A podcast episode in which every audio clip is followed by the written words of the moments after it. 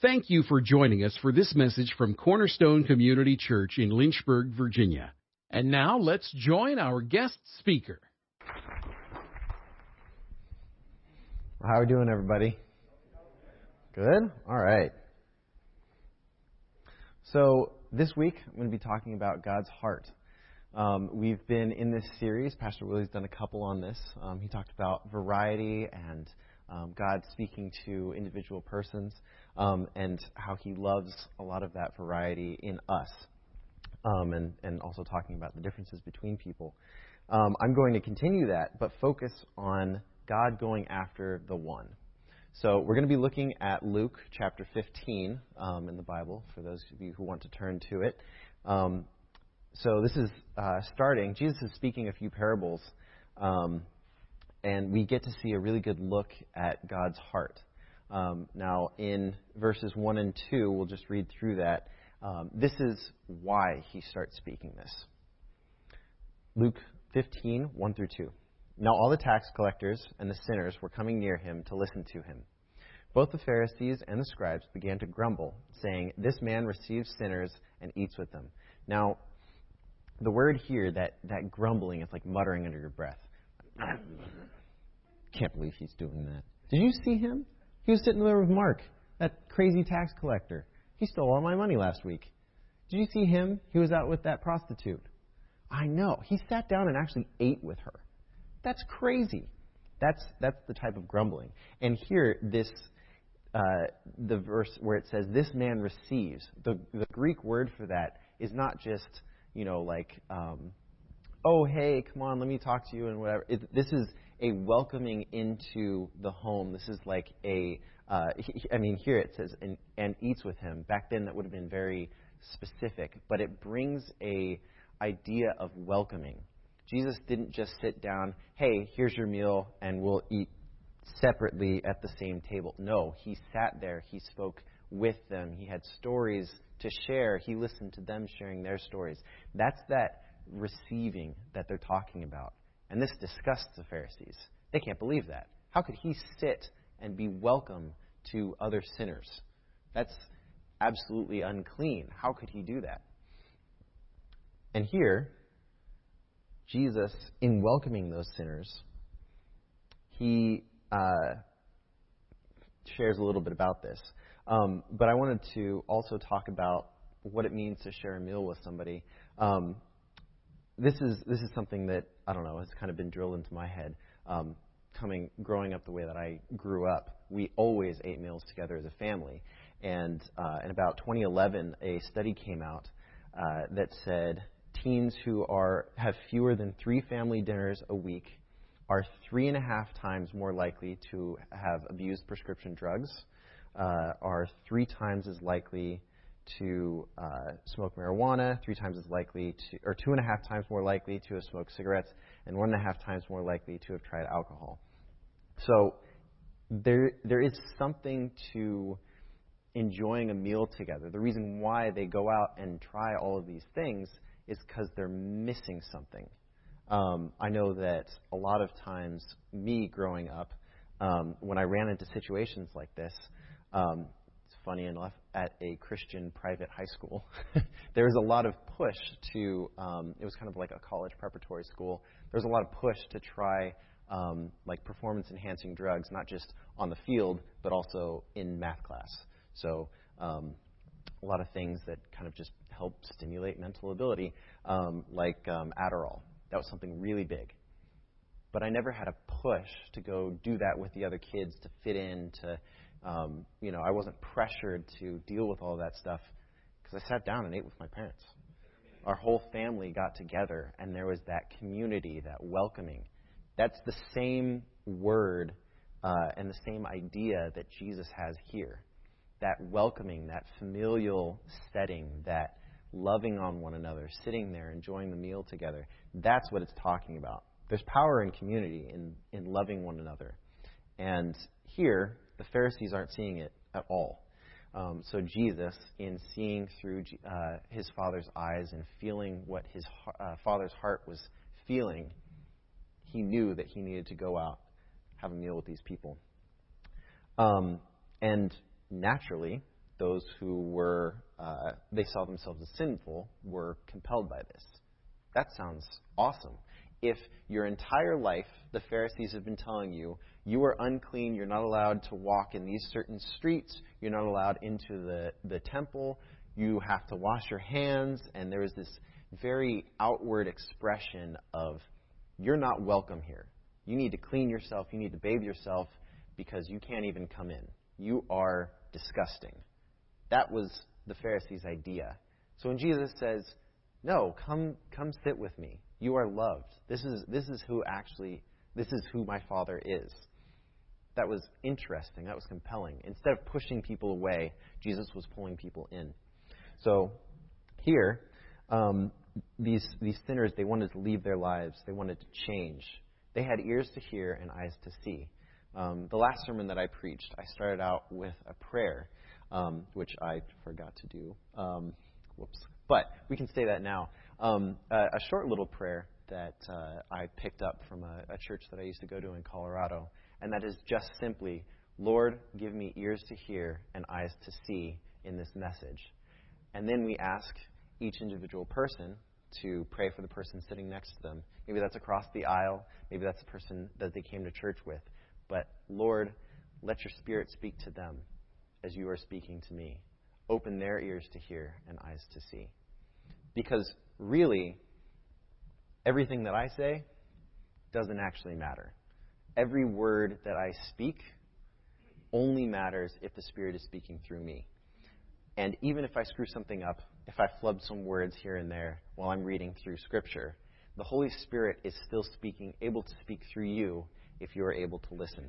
So um, we'll just go back to that. Thank you, Lord, for reminding me. Um, but anyways, these these sinners they had ears to hear when when Jesus was speaking out these parables. He had just previously spoken about um, all kinds of different things, humbling yourself um, in the previous chapter in Luke 14, and the Pharisees didn't get it at all, not even a little. They were thinking, "Oh yeah, absolutely, those sinners need to humble themselves." We're righteous. We understand this. They are not good. But we are. That's how they heard that. That's incorrect. The sinners understood. So, uh, we're going to go to uh, verses 3 and 4 of Luke chapter 15. So he told them this parable, saying, What man among you, if he has a hundred sheep and lost one of them, does not leave the ninety nine in the open pasture and go after the one which is lost until he finds it. Jesus here is showing to them, giving an obvious story, how obvious is it that a shepherd would go after that one? The shepherd would go out and look until he found it. This wasn't like, ah, I looked for like 10 minutes, didn't find it. It'll be fine. Which to us sounds a little interesting. Uh, I feel like if I had 100 sheep to watch over and I lost one, I did 99%. That was pretty good. if I got 99% on a test, I'd be, I'd be pretty solid. I'd be pretty happy about that. But here, he's showing this, this good shepherd goes out relentlessly until he finds that one. And then we go here to uh, verse 5. When he found it, he lays it on his shoulders, rejoicing. He doesn't make it walk back, he picks it up puts it on his shoulders, and takes it back, praising the entire way home. Verse 6 And when he comes home, he calls together his friends and his neighbors, saying to them, Rejoice with me, for I have found my sheep which was lost. I tell you, in the same way, there will be more joy in heaven over one sinner who repents than over 99 righteous persons who need no repentance. And this one, if you didn't go, then you didn't understand the context there. He's speaking directly to the Pharisees, right there.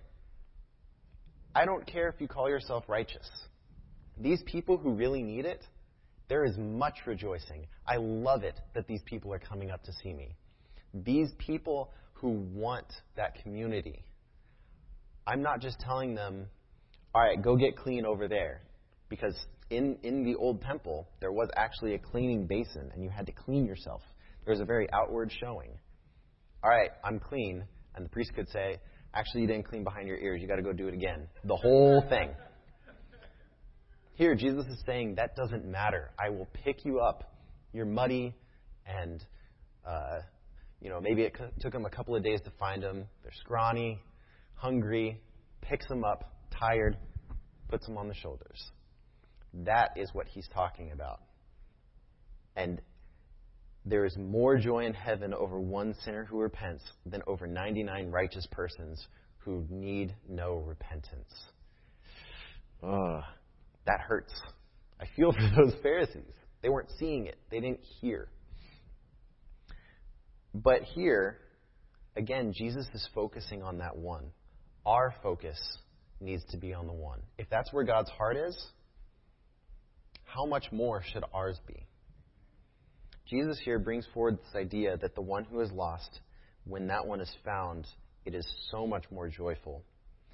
One of the primary pushes of the modules that our church has been doing, led by Elder Sam, um, it's called 24 to Double, is strengthening our church not with numbers, but with that one individual person.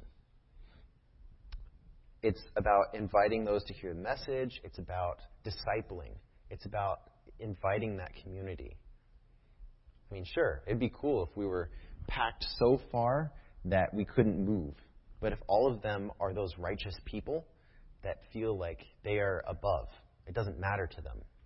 That's useless. That's not what we want at all.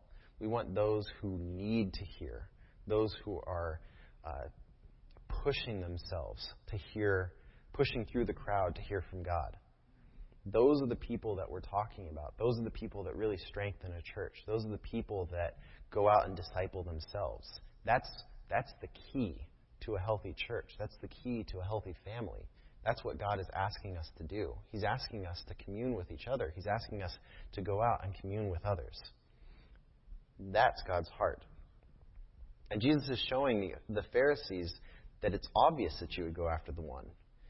Because every one of those people has a name, everyone has a face.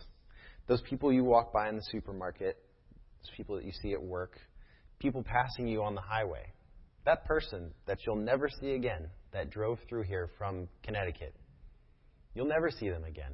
But that person has a name and a face, and God cares about that person that just drove past you on the highway. You might not have even seen them, you just saw their car. That person, Jesus died for that specific person that just passed by you. That's cool to me. He wants uh, you to get to know that person too. He wants that person to know him, and He's given us that unique responsibility to be involved in that process. We can learn that person's name, we can learn that person's face. We can talk to them. Uh, maybe not the person driving on the highway. Don't flip a U turn on the highway to go chase after somebody from Connecticut. That's bad. um, but, you know, those people that are, we do interact with, those are important to God. Um, and also having the ability to share in that joy. The, the shepherd, when he gets home, he calls his friends together it's not just the shepherd rejoicing. God is not the only one when we when we talk to somebody who gets to be excited. We get to be excited too. We get to share in his joy with them. He calls his friends together and he has a party. That's what we get to be a part of. I feel like that's awesome. God is not up there saying, "All right, cool, you did your job. Okay. Good. Now go out and find another sheep." No, we get to share in that. We get to have that joy. Now, here, it's, it's kind of cute that he, he refers to us as sheep. If you know a little bit about sheep, um, they're, they're really dumb. really dumb. Um, one of the interesting things, why sheep get lost so often, they graze, so they've got their heads down. Sorry, the mic is going to be super loud for this. Sorry, Josh. They've got their heads down, and they just kind of look for grass. Oh, I found another grass over here. Then they wander away. Meanwhile, the herd's over there. They're not doing anything. They're just kind of doing whatever, following the shepherd. This one, actually, I found a little bit of grass over here. You munch on that. Ooh, I found a patch over here. And they munch on that. If you're looking down, sorry for those online, I kind of walk it all over the place. If you're looking down, you can't tell where the shepherd is leading you. And eventually you look up, hey, where'd everybody go? You've eaten all of the patches of grass that you can find, and now you're just nowhere. What do you do with that? That's us. We get so ingrained in what we're looking at, and we lose sight. Even for us Christians, it's very difficult for us to ignore some of those little things that you know pop up here and there.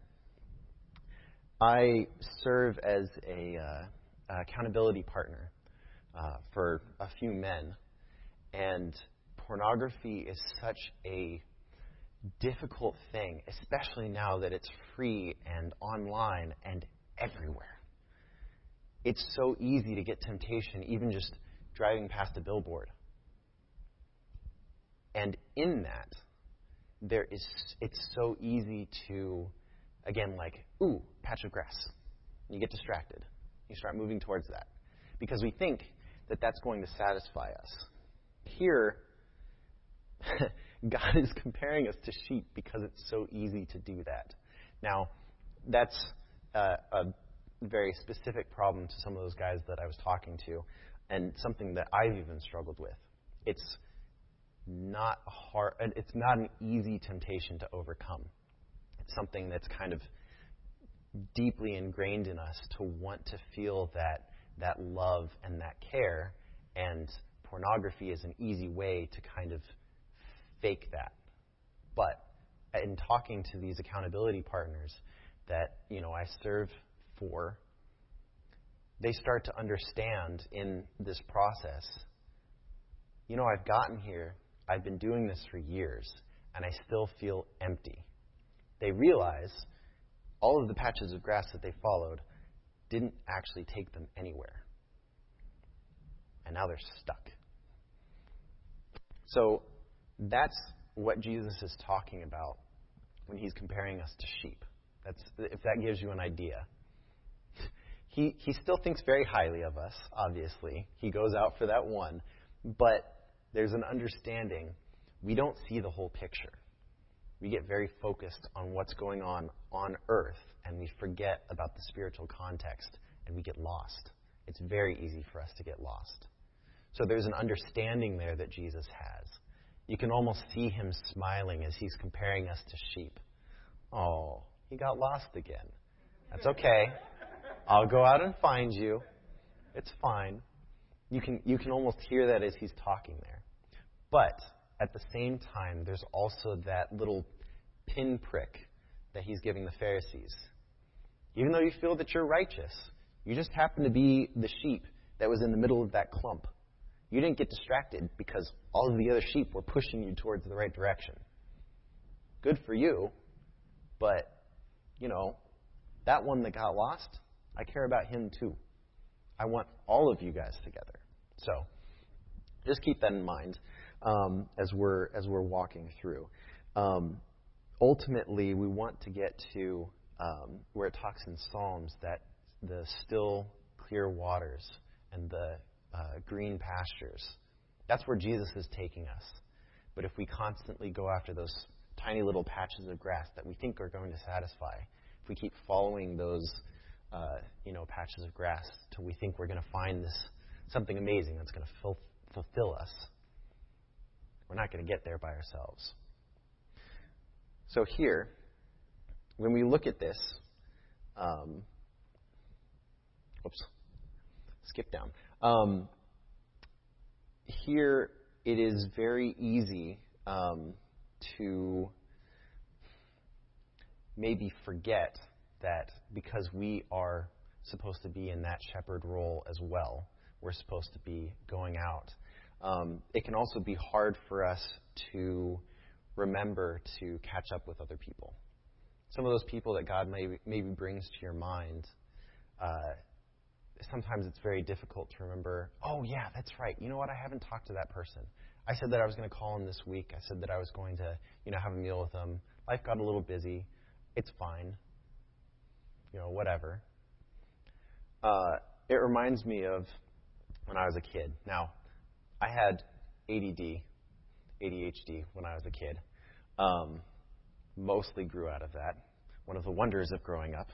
Um, but one of the things that I used to do was, uh, ooh, pretty color. And I'd walk over there, or uh, you know, I'd see like Lucky Charms. I didn't have sugary ki- sh- uh, cereal as a kid, so I'd be like, oh, Lucky Charms. And I'd reach up, mom would say, no. Okay. Ooh, Cocoa Pebbles. And then I'd sit there and imagine what it would be like to have Cocoa Pebbles. Meanwhile, mom had already gone down the other end of the aisle and she'd gone to the next one. And uh, I'm six years old sitting there. Ah. Now, my mom has four kids. I am the oldest. When she would go to the next aisle and, you know, get busy because my sisters, who are twins, she had two babies at this point, she was a little bit more worried about them crying and stuff like that. She figured, you know, I was going to be following along.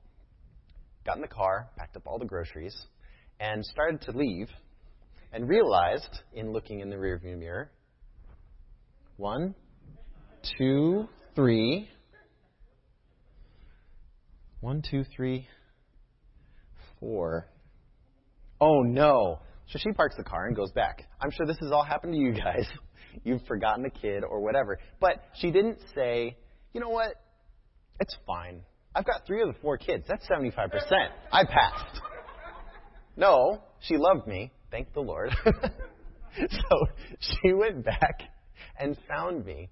And I have never understood this because I've never been a parent, but I have gotten that close to an understanding when you know my dog goes off and does something stupid or he gets lost and he comes back and I want to love him so much and also slap him. Fortunately, Jesus doesn't have that and we need to understand that too of that 75% isn't good enough. We still love and care. We might be a little frustrated that our kid went off and, and tried to go find some sugary cereal or whatever. Um, but we are also supposed to have that joy when we when we find them. And for some of you who are parents, that may make a little bit more sense. For some of us who are not parents, I mean, it, you still get the idea as your parents love on you, as they care for you, you can kind of relate that to the people that God has put you in discipleship over. That same idea, hey, I haven't called that person in like a week or two, or I got really busy and I haven't thought about them in a while. Let me give them a call. That same idea, you don't just say, well, you know, it's been a couple of weeks. I'll, you know, I'll call them eventually. No, if God puts, if God has put that person's name and face in your memory, give them a call. If they're busy, leave a message. Shoot them a text. They'll respond to it when they can. That's a lot easier for me to say, but you know, texting is kind of in my my wheelhouse. Send them an email if you need to. That that works for some of my friends. They don't respond to texts, but if I send them an email, they'll shoot one right back within an hour. So, whatever that is, that's what we need to do. We need to have that same understanding as my mom had for me when I got lost, and the same heart that God has for us. Um, and in this, uh, as, as Jesus is kind of talking about this, he brings up another parable. And this is the silver coin. So this is going to start in verse 8. Um, again, Jesus is speaking to uh, the, the sinners have come to be closer to him. They've pushed through the crowd. He's speaking to a large crowd at this point. And the Pharisees are kind of over in there talking amongst themselves, kind of laughing at Jesus doing whatever he's doing. And more and more people keep gathering as he's preaching these parables. And here in verse 8, he says, Or what woman, if she has ten silver coins and loses one coin, does not light a lamp and sweep the house and search carefully until she finds it? So, for those of us who aren't parents and maybe don't know the, the beauty and wonderful and preciousness of having a child, um, that, that silver coin, that's like 150 or 200 dollars in today's money. If you lose 200 bucks and it's just somewhere in the house, you don't say, "Well, it'll turn up eventually. I'll figure it out." No. This woman, she goes through the house, sweeping carefully, checking under the couch, lifting it up, maybe checking behind a painting. Who knows? It's 200 bucks. I don't care. I'm looking everywhere. that same idea, that's, that's what he's talking about. Then in verse 9, when she's found it, she calls together her friends and neighbors, saying, Rejoice with me, for I have found the coin which I had lost. In the same way, I tell you, there is joy in the presence of angels, of the angels of God, over one sinner who repents. That's the key. Over one sinner who repents. There is joy in the presence of angels. The whole of heaven, when someone repents of their sin, is in uproar, in joyous uproar. And we get to share in that. But also, it's just over one. One person. Something interesting that I was talking about. We have a, we have a pretty open work environment. We pray on Mondays, and we have some pretty open conversations about whatever the differences between Arminianism and Calvinism and which one's right. That's a little bit in the weeds. I won't get into that. But some of the fun stuff that we talk about is how amazing is it to understand the heart of God, to know if you, you, you were the only sinner on the earth, just you, Jesus would have come and sacrificed his life for you. You specifically. You specifically. Me specifically. That's it. That's all that Jesus needed. My sin, he died for. That blows my mind. That recontext, recontextualizes that idea oftentimes when I grew up in the church, that was something very big for me. So I heard that over and over and over. Jesus died for you. Jesus died for you. Yeah, well, he died for everybody else too. Uh, whatever. When I understood, no, he died for me specifically. Not all those other people, though he did do that too. But me. When I made it personal, when I understood that even though there was the 99 sheep over there, and I was lost, Jesus came specifically for me. That blew my mind. That is the heart of God.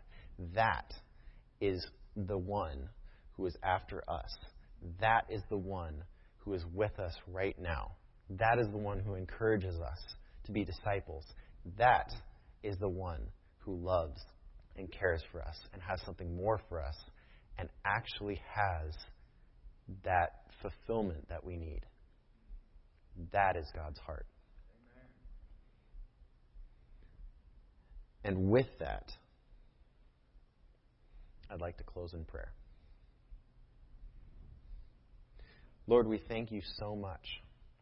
It's so easy for us to feel separated from you.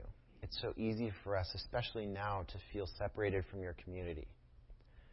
But we come here today not just to listen to music, to listen to some guy speak words at us, but to enjoy your community, to enjoy your love, to understand your heart for us, to know that you love and care for us, that you are joyous when we come back to you, that you're excited every day to talk to us, to hear our stories, to listen to us cry about our day, to hear us be happy about something that happened.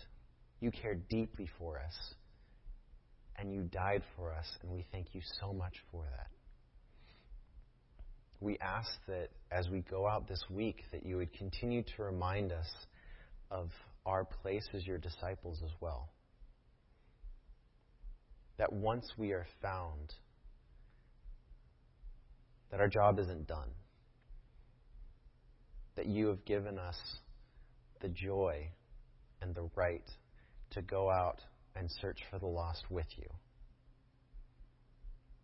That we get to share in the wondrous excitement, that party up in heaven, when those that we know are also up there. We thank you so much, Lord. And for those of you who uh, may need to accept Christ into your heart that haven't already, um, maybe the Holy Spirit is speaking to you. Uh, you can follow along in prayer with me. Lord, I thank you so much. Jesus, your sacrifice for me, your love for me is more than enough.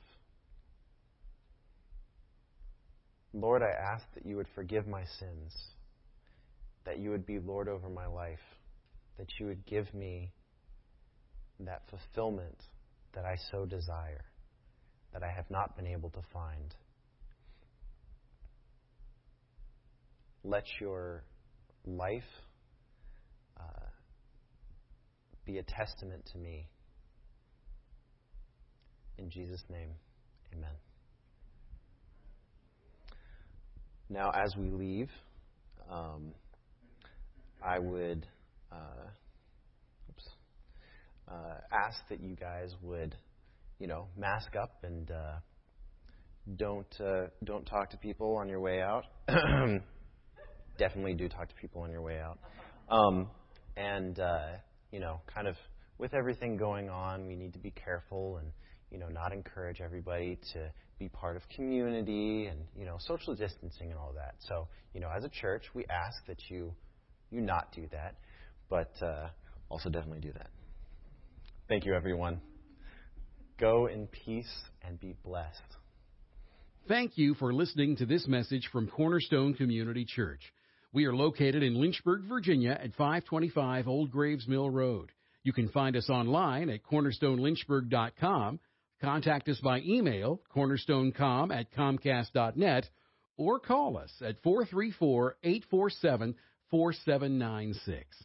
We pray the Lord bless you and keep you. The Lord make his face shine on you and be gracious to you.